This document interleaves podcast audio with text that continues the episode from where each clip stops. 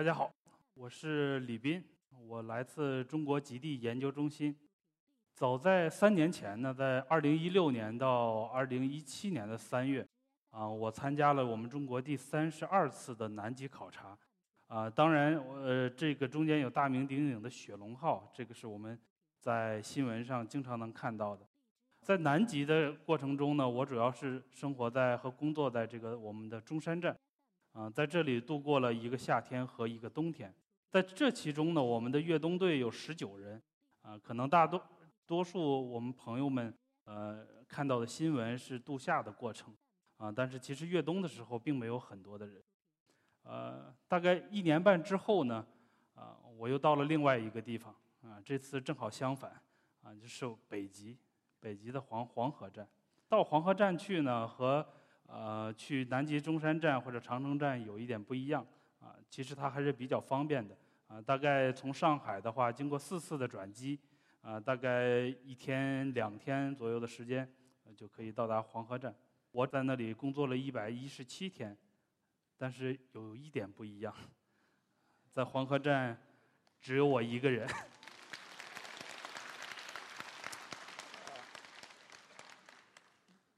在狂战干什么呢？对吧？呃，那么远的地方，其实我本身主要的研究和我要去做的工作，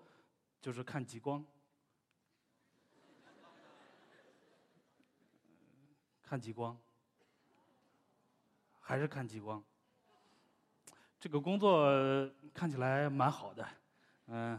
但是我觉得各行有各行的苦衷吧。但是确实。我觉得，在我真正看到极光的时候，在呃感受极光的时候，我觉得确实这是一个很幸福的工作。呃，那么首先我们来聊聊极光。在一五七零年的时候，我们可以看到这张版画上面，人们描绘了当时在古登堡地区发生的一次极光现象。极光被大家当时的人们呢描绘成在云层之上。这这里应该是云，或者他们看到的星星什么的东西。云层之上的一些一排排的蜡烛，当然我们知道蜡烛是红色的，那么其实可以联想到当时人们看到的其实是一种红色状态的极光。呃，当然这是一种美好的想象。在历史上，其实人最早对这个东西是非常的恐惧的。从我们过去的传说中，尤其北欧或者阿拉斯加的这些啊当地的萨米人或者阿阿拉斯加的。呃，这样的土著的人来说呢，他们传说中关于极光更多是很恐惧的故事，啊，比如有很多说你的小孩子你不要去看极光，啊，因为极光会把小孩的灵魂带走。这一八六五年的一幅油画，啊，这个画家呢他非常有意思，其实他并没有见过极光，他只是听到他的船长朋友在一次北极航行中讲述了他在呃北冰洋上面看到了天空中有这样的各种变幻的颜色。啊，所以他按照他当时的描述来创作了这一幅油画，啊，所以这个其实是和呃从别人的描述中得到的一种想象，其实和我们今天看到的极光其实还是非常相似的，啊，对，对于我们来说呢，很多呃可能更多关于极光是和这个张张韶涵的这这首歌有关系，这首歌叫《欧若拉》，大家都知道。Aurora 神话传说中呢，她是叫做黎明女神或者曙光女神。其实更多，当这个神话传到北欧的时候，大家管她叫做极光女神啊。欧若拉是啊太阳神阿波罗的姐姐，所以在很多的这个创作过程中呢，啊这个欧若拉，她呢都会被画在太阳神阿波罗的前面。传说中是这么说的：她在天空中飞翔，她会为太阳神阿波罗。揭揭开天边的帷幕，这一点上面呢，和我们极光的认识非常相似，因为极光恰恰就是在太阳升起前的这个夜晚中，我们才能看得到。慢慢的呢，我们有了很多新的方法，科学的方法啊，那么我们就想能够真正的了解极光到底是什么啊。大家在这个小片中可以看到，这个呃片子的右侧。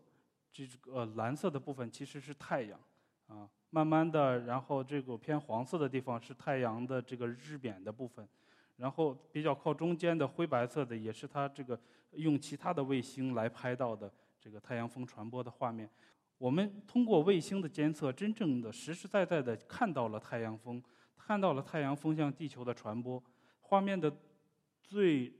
左侧这一个蓝色的小点就是地球。这是一个很简单的小的一个一个视频，一个动画。但是这个呃这些数据的得到是非常不容易的。我们要通过地球和太阳之间许许多多的卫星联合的观测，才能捕捉到这样一次真正的太阳风向地球传播的。又有画面的这样的这样的一个过程，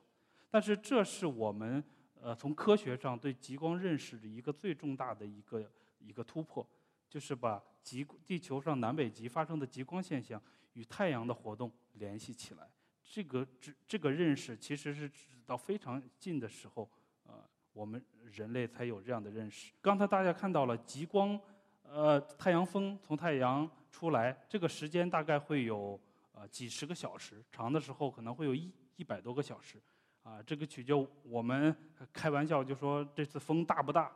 啊，有的时候我们科学家也很犯愁，因为地面上我们会等待这样的强烈的太阳风，呃，到达地球，我们来观测它究竟有什么的对地球有什么样的效应。但是太阳风到达地球之后呢，大家可以看到，呃，太阳风中的这些粒子呢，大多数是带电的。我们地球有一个很重要的特征，我们有很强的一个磁场，啊，我们相呃相信大家有这个高中或者初中物理知识的人，大家都知道这个一个一个带电的粒子进入到磁场的中之后呢，它就要改变它原来的运动状态，啊，它更多的行为会围绕着磁磁这个磁力线在旋转，啊，这个就是实实在在在我们地球的周边磁层中发生的现象，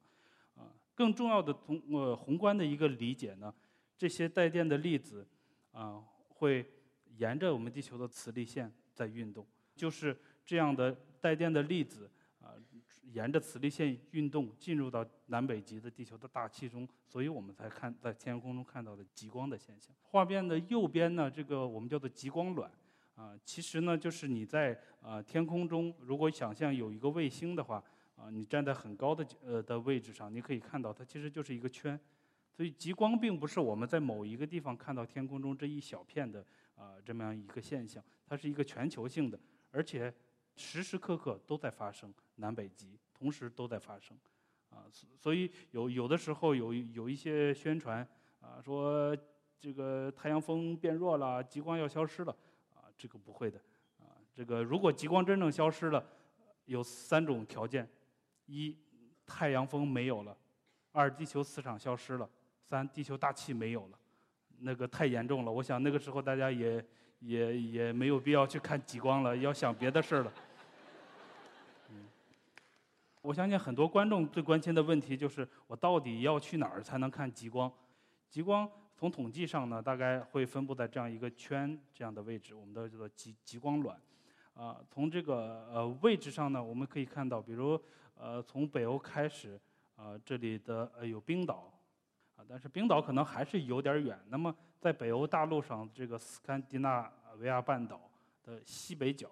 也就是挪威的呃北部和靠西的位置，这是大家可以看到，它和这个极光的卵是一个相切的位置。所以这里是既容易到达，看到极光的几率又非常大的一个地方。啊，另外呢，其实呃从这里往西到了呃俄罗斯的北部，也很容易看到极光，但是。这里我觉得客观条件上，它的这个当地的这个航空的条件呀、居住的条件可能不是那么的好，所以其实很少听说有人到俄罗斯的北部去看极光。那么从俄罗斯转过来到美国阿拉斯加，这是非常好的位置，可以可以看到这里有大片的陆地。啊，另外的话就是加拿大的北部，啊，有的时候大家可以看到一些新闻，在极光大爆发的时候，啊，我们甚至可以不光加拿大，在美国本土。啊，我这个五五大湖的地区啊，包括在和美国的这个北方的这个边边境上，都可以看看到极光，啊，所以这里就一个概念呢，就是这个圈它并不是不变的，嗯，它随着我们这一次比如磁暴啊，这一次太阳风的强弱的过程，啊，它这个圈是会有大大小的一个变化。当然了，磁暴的过程越强烈，这个圈就越大。话说回来了，我们是不是一定要到美国去呢？我们中国能不能看到啊？我觉得历史上，中国肯应该会有一段时间，也会像美国或者是像北美大陆一样，可以比较容易看到极光。但是现在呢，因为北磁极在这在这里，现在在应该是加拿大的北部的位置，啊，它其实和我们的地理的北极相对来说它是比较偏西的，地理北极应该在北冰洋比较中心的位置，那也就意味着整个极光卵它是向北美偏移的。如果历在历史上呢，磁极比如在偏这边偏亚洲的方向，在俄罗斯的北部，那么极光卵一定会向中国在向向亚洲这边漂移。那么中国的北方当然也是完全可能看到极光的，但是现在的情况不是这样的。极光的颜色到底是怎么来的？当然了，它是大气的一种发光，是很高层的大气的发光。我们一般说呢，极光的底部就是你看到的可能最亮的，或者从角度上你感觉它底部的这个位置大概是一百公里的高度，啊，那么一百公里的高度再往上到红色可能到八九百、一千多公里的高度。所以我们通过相机或者人眼能察觉到的这个比较亮的发光的部分，就是这样的一个高度。这个高度上的光发光的区别或者强度，其实就是由于我们大气本身在这个高度上的呃分布的不同而导致的。啊，刚才我们前面讲到，这些产生极光的能量或者粒子，就是太阳风中的这些电子。我们可以想象，它就是一个子弹或者一个呃是什么样的东西。那么它呃这个。通过磁场的导引，这时候撞击大气，与大气中的呃，当然主要是氧气和氮气发生碰撞，啊，那么这个就是一个呃比较基本的物理化学的一个过程。那么它既然被激发了，就会发光，其实就是这么一个简单的呃大气的发光现象，和我们以前家里面用的荧光灯的道理是一样的。啊，大家可以看到这个呃极光就是比较典型的啊一个极光的现象，上面是比较偏红色的。它主要是来自氧的原子，那下面呢这种比较偏绿色的是来自氮气的。上面讲到一些科学的部分，另外的一部分呢，我就是想和大家分享这一个人在北极一百一十七天啊发生的一些事情。首先呢，黄河站在哪里？啊，它所在的地方叫做新奥尔松。新奥尔松又在哪里呢？就是屏幕中这一个小岛。这个岛叫做斯瓦尔巴德群岛，这个群岛其实是有商业航班可以去的啊，但是商业航班呢，你坐北欧航空或者呃其他一些公司啊，你你可以到达它的新奥尔松的这个啊所所谓的叫首都的一个位置，这个地方呢叫朗伊尔城啊，英文叫 Longyearbyen。当时我不太理解它它怎么有这么一个奇怪的名字啊。其实呢，它这个 Long Year 的名字是来自于最早这里开煤矿的一个呃这个煤矿公司的老板他的名字。但是呢，我其实有时候想，它不除了这个原因，可能如果你真正到了 Long Year 病，你会感受会有另外一个理解，因为这里在夏季的时候是很长时间的极昼，在冬季是漫长的黑夜，对吧？Long Year 一个很长的一年。当然了，到了朗伊尔城还没有到达新奥尔松，也就是还没有很多的我们有机会到那边去旅旅游的人，他其实是到不了黄河站的。黄河站并并不在这里，在上面一点的位置。我们从地图上可以看到，它比这个呃朗伊尔城高一度，啊，大概飞行的距离有一百多公里，嗯，那么从这里啊，你我们要乘坐一个小飞机才能飞到新奥尔松。在在历史上呢，新奥尔松是一个煤矿。他们在过去，在在这个捕鲸的年代或者这个大工业的时期，人们就在这里开煤矿。当时的这个在运行啊新奥尔松这边煤矿的这个公司就叫王王湾公司，它是一个挪威的啊一个煤炭公司，在早在一百多年前啊就成立了。这个是今天的呃新奥尔松的样子啊，已经完全不是一个煤矿的样子。这个是一个呃国际上非常著名的一个科学城啊，其实也不是城，是一个小镇。大家可以看到，这里就是黄河站。我们黄河站只有这一一栋小楼，旁边这这一个很相似的一个一个楼是这个韩国站，韩国和呃德法的联合站分享的一栋楼。嗯，在旁边这个比较大的这个呃一一栋建筑呢是挪威的极地研究所，旁边的这两栋小建筑呢是德法站。呃，在德法站的旁边呢是这个新奥尔松的宾馆。呃，所所谓叫宾叫做宾馆，啊，但是呢，其实呃游客不太有机会到这个地方，啊，他所谓的宾馆就是提供给一些啊，就是比如没有考察站的科学家或者呃一些政府代表团这样的人，他在那临时居住的一个位置。呃，宾馆的旁边呢，是我们非常重要的一个呃场所，就是我们的体育馆。啊，在我们北纬七十九度的一个小岛上，有非常现代化的体一个呃体育馆，有健身房啊，可以打篮球啊。我们常常活动的就是北欧人喜欢的这种室内的这种曲棍球啊。我这个冬天啊，经常跟他们玩这个事事情。但是更重要的，呃，当然了，这有健身房嘛，旁边也会就有这个洗浴。更重要有桑拿的位置，有桑拿不要紧，它意味着呢，它是我们在冬天里很重要一个活动的出发点。大家从箭头可以看到，啊，一个很重要的我们要去冬泳。当然了，很重要的是你要先从桑拿里，呃，蒸好啊。你觉得你实在是非常热，等不了了，这时候你推开门你就可以跑出去，啊，这个距离大概嘛。有几几百米远，现当然现在北极变暖，我们这个就是前面这个海湾啊，一直都是整个冬天都没有风动所以其实也没没有真正的去怎么勇敢的去游，就是到那个水里呃站一站泡一泡，这这已经挺不错了，呃，当然了，更更重要的一个仪式型的呃一个一个过程呢，呃，在北欧呃这种过程一般都是。不需要穿衣服的，啊，因为也没有人看你。它的旁边呢是这个博物馆。我们在这个科学城呢，最重要的一个一个建筑呢，对于所有的科学家来说，啊，就是这个位置，就是这个王湾公司它所在地。啊，它同时呢也是我们这个每天吃饭的餐厅的位置。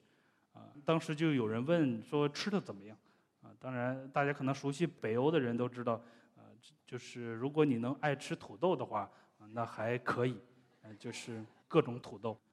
这个呃列表呢，就大家可以看到，现在呃在新奥尔松所运行的呃这些呃国家啊，它的考察站，嗯，当然有不同的年代，啊，大家从时间上可以看出，大多数是九十年代左右或之后开始建站的，啊，这个时间呢，其实就是啊它的这个煤矿的呃这个矿慢慢的开始停业之后。它把功能性更多的向这个科学城来做这样一个变化，嗯，刚才我提到了，呃，就是从呃呃朗伊尔城啊，那要到呃新奥尔松去，需要乘坐这样一个小飞机，啊，可以想象啊，也不不是很舒服，在北极啊飞这样的一个飞机也没有这个这个增压，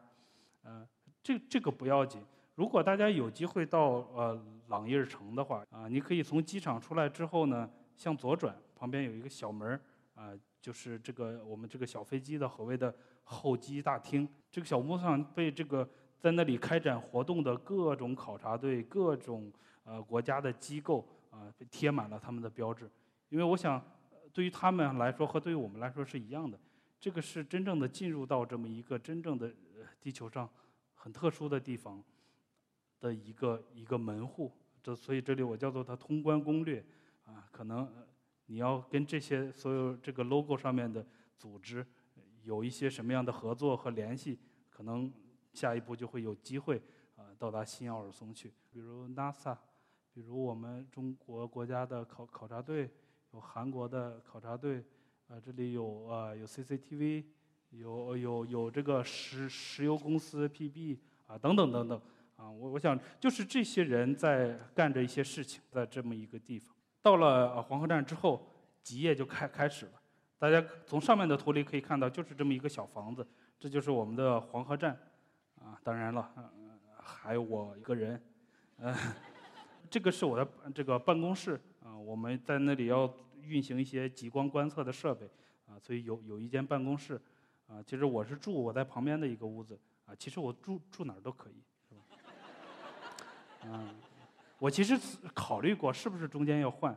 但是其实觉得差不多。这里可以看到有一个楼梯，从这里可以上到二楼。这楼梯是什么意思？因为咱们嗯可以看到，其实它是靠着我的办公室。有的时候极夜是吧，也没事干，你就可以呃开开门，自己在这个楼梯上站着。更重要的，因为他们先开始总鼓励我去冬泳，我一直不太敢去。我就在想。我要是光着身子在外面站着，到底有多冷？所以我经我经常站在这儿，我就感感受感受。所以我觉得这个这个锻炼在心理上的建设还是有用的。啊，这个是我们黄河站的内部，从外表其实大家可以想象啊，它就是这么一个筒筒子楼，啊，所以大概有几十米长，啊，所以冬天外面实在太冷了，有的时候想锻炼身体嘛。我就在这个楼里自己跑跑步，从这边跑到那边再跑跑跑回来，啊，然后这个是我们简单的一个宿舍。这个我因为我只找到这一张照片，确实稍微有有点乱，但是就是这么一个状态。在极夜里边，大家可能绝大多数人不太有这样的经历和经验。极夜可以想象，知道是黑夜，但是呃，极夜确实有很多的问题，人的生物钟会紊乱。你会不知道什么时候白，当然本来也没有白天，所以很重要一个调节节律的方式呢，就是吃饭。这里是我们一个吃饭的一个时间表，也就是所有国家的考察队员都到餐厅去吃饭，这是我们每天能够见面和交流一些事情的一一个地方。啊，在餐厅门口呢有这个非常是吧著名的这个北极熊，我我问他们工作人员，我说哦这个熊好大呀，他说 no no no，这是一个很很小的，嗯。这个应该有两米多高。他说那个大的北极熊要比这个还还要高很多。说到熊，呃，在早早期有这么一种说法，呃，在斯瓦尔巴德群岛有两千只北极熊，但是现在这个人口来说是多一点了，但是那个时候只有五百人口，啊，也就是在一个生活在一个有两千只熊和五五百人的一个岛上，所以呢，人类很危险。所以出门要带枪，而且不是要带枪，是必须要带枪。当然，这个小镇上呢，呃，除了这样的一个状态，还有一个很漂亮的小商店，啊，这个也是我们呃非常喜欢去的地方。但这个小商店和别的不一样，它一周只开两天，只有在周一的下午五点到六点和周四下午的五点到六点，它才开门。呃，所以大家这个时候吃完饭就赶快去小商店。去购物，其实小商店也没有什么东西，大家可能有的时候买买点零食啊，啊或者要离开这个新奥尔松的时候买一些纪念品什么的，啊宫中要可以买一点酒。在这个冬天里呢，呃还发生了一件大事情。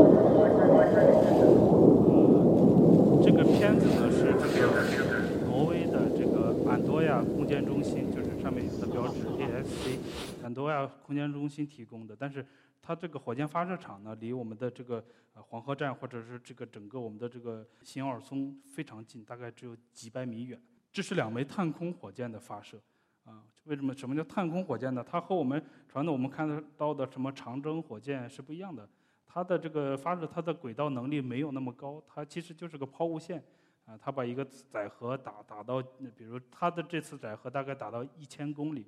也就是往一千公里的高度打一个东西，然后掉下来，啊，因为它入入不了轨道。发射这次的目的呢，是为了研究极光。刚才我讲到了，极光的这个高度很尴尬，它对于我们的探测器，对于飞机来说太高了，因为它的底边界是一百公里。呃，对于卫星来说，它又太低了，它这个它的上边界可能一千公里、两千公里，卫星又飞不到这儿。所以人们很早很早就想知道极光里边到底发生了什么，我们又去不了，我们的发射的探测器也去不了，所以其实探空火箭是一个很早就被使用的一个方式来研究极光。因为我本身是研究极光的，我对这次火箭的发射也非常的重视，嗯，所以每一次的这个火箭发射的演练的时候，包括它预备发射的时候，我我都去那里摆好相机，等待它发射。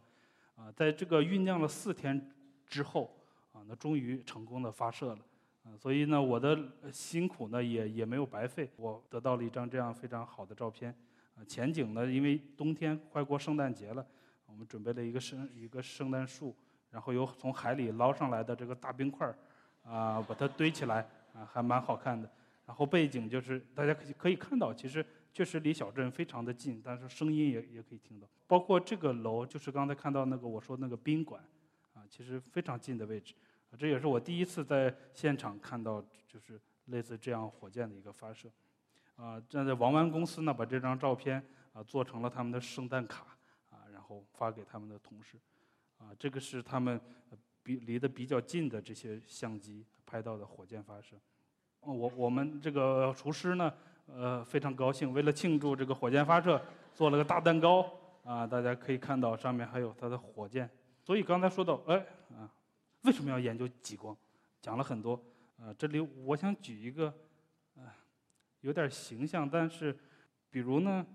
有一个小孩好奇宝宝，然后呢，他在我们过去的这样的大块头的电视机呃显示器里边，看到了他爸爸坐在一个摩托车上，上面有极光，对于他来说，他知道哦，这这是一个画面，那里有极光，那里有爸爸。但是随着宝宝长大了，他就想知道电视机里为什么会有爸爸，这个画面为什么在那里？其实我们研究极光的目的就是这样的，非常相似。极光就是我们整个的地球空间中的物理过程，在地球的大气层中的一个显示器。我们更需要知道的是，里边到底发生了什么。刚才我讲到了，极光的源头是太阳，也就是这里边有一个太阳。太阳发生了什么事情？最后让我们显示器上显示了画面，这是一个非常形象的过程，而且它的本身的从科学原理上也非常像。啊，如果我们知道这个这种 CRT 显示器是怎么工工作的，它里面有一个偏转的一个磁场来控制的电电子枪来扫描这个画面，所以我们得到了我们看到的画面。啊，刚才我们也讲到了磁场，讲到了这个太阳风，道理是相似的。地球磁场就像电视机里边的偏转线圈，它控制着所有的这些电流，告诉它怎么运动，然后最后在画面上看到了极光。这就是我们研究极光的目的。我们要知道到后面到底发生了什么。但是我们现在的状态可能比好奇宝宝强不了太多。除了我们想知道后面究竟是什么，这种极光所伴随的各种的效应，对我们人类其实有非常大的影响，比如好。飞机的导航，我们可以想象，呃，那么飞机在呃，比如十公里呃这样的高度在飞行的时候，它和地面、和空中和很多的卫星要进行通讯。那这个通讯的过程中，这些通讯的信号就要经过，比如它如果接近极光发生区的时候，啊，极光的发生可能会对它的信号会有影响。这个从安全上上来说是非常重要的。啊，那另外比如我们的这种高铁的线路，我们的电网。它是一几千公里长的一个连续的金属导体，对吧？铁轨，包括我们的线缆，金属导体在一个强烈的呃极光的作用下发生的是什么呢？我们基本的物理过程告诉我们，一个强烈的磁场的变化会在它的旁边激发出很强的电场。电场如果作用在一个导体上，意味着很强的电流，很强的电流意味着很大的能量，它会摧摧毁很多的。这种跟电相关的系统，这个事情是真正实时发发生过的，嗯，所以我们在长距离输电上面的设计上，我们在这个高铁的轨道的这个方方面面，都会要考虑这样的一些呃一些现象和问题。在很多的方面，我们需要做一些补救性的或者是预防性的措施，啊，当然更多了，比如我们每天都要遇遇到的呃用到的这个手机的导航啊 GPS 导航还或者北斗的导航。我们都是和这个卫星在发生着直接的连连线，那么这个过程就要跨越我们地球的电离层。当电离层受到极光、受到太阳风的这种的作用强烈的扰动的时候，就相当于你照一个镜子，然后镜子面变成了哈哈镜，或者变成非常的不平坦。嗯，那我们得到的信号会有很大的问题。然后另外当然了，还有我们真正要到那个电视机的那个里边去，或者就是说要真正要离开我们的屏幕，要到外面去，到太空中去。那这里我们真正的暴露在太阳风的作用下，那我们要了解太阳风究竟有什么样的能量，它和地球的磁场究竟发生了什么样的作用，啊，那所以随着我们人类一步步的走向太空，空间环境。可能也会变得越来越重要，这就会变成和我们每天出门之前看今天是不是下雨一样的重要。所以我想说的是，当人类离开地球摇篮的时候，我们可能需要前方需要知道前方的路是不是好走。我们现在做的就是在我们还没有很多的能力离开地球的时候，为大家探路，要知道地球周边究竟发生了什么。啊，当然除了这些大事情，我们还有很多的小小确幸。啊，比如我们会从这个朗伊尔城那边有一些这些退休的狗，啊，他们在那边，因为他要考这个狗拉雪雪橇，啊，所以有的时候他有时候太老了或者受伤了，啊，他就会运到这边来，啊，然后这边的工作人员呢就会把它收养起来。这个狗狗非常的聪明。当然，冬季里还有圣诞节，这里是北欧的圣诞节，所以这是挪威的北部他们的传统的服饰。这三个兄弟嘛，是吧？可能大家了解这个西方圣诞节一个传统，他们就是喜喜欢这样的很热热闹闹的一个状态。慢慢的呢，天亮了，到了三月初，其实也没有亮啊，蒙蒙亮。我们非常高兴，除了天亮了，更重要的是水果要来了，因为这个地方呢，每两个月才有一次船去补给新鲜的水果和蔬菜，啊，所以这是我们为了庆祝那个周的呃周末，呃，水果要来了，所以我们举行了一个。运动会，啊，我们管这个运动会命名为 Taco Run，Taco 就是那个墨西哥的玉米饼。为了晚上能大吃一顿呢，大家就摩拳擦掌，要在那个北极那个小镇上跑三千米。啊，大家这都是各个国家的考察队员。其实并不是真正要比赛，大家一是冬天里运动运动，二嘛也为了高兴。这个兄弟九零后，啊。啊，确实非常冷。这个胡子跑完步之后，这个像个圣诞老人。随着天慢慢亮了呢，意味着我的工作也结束了。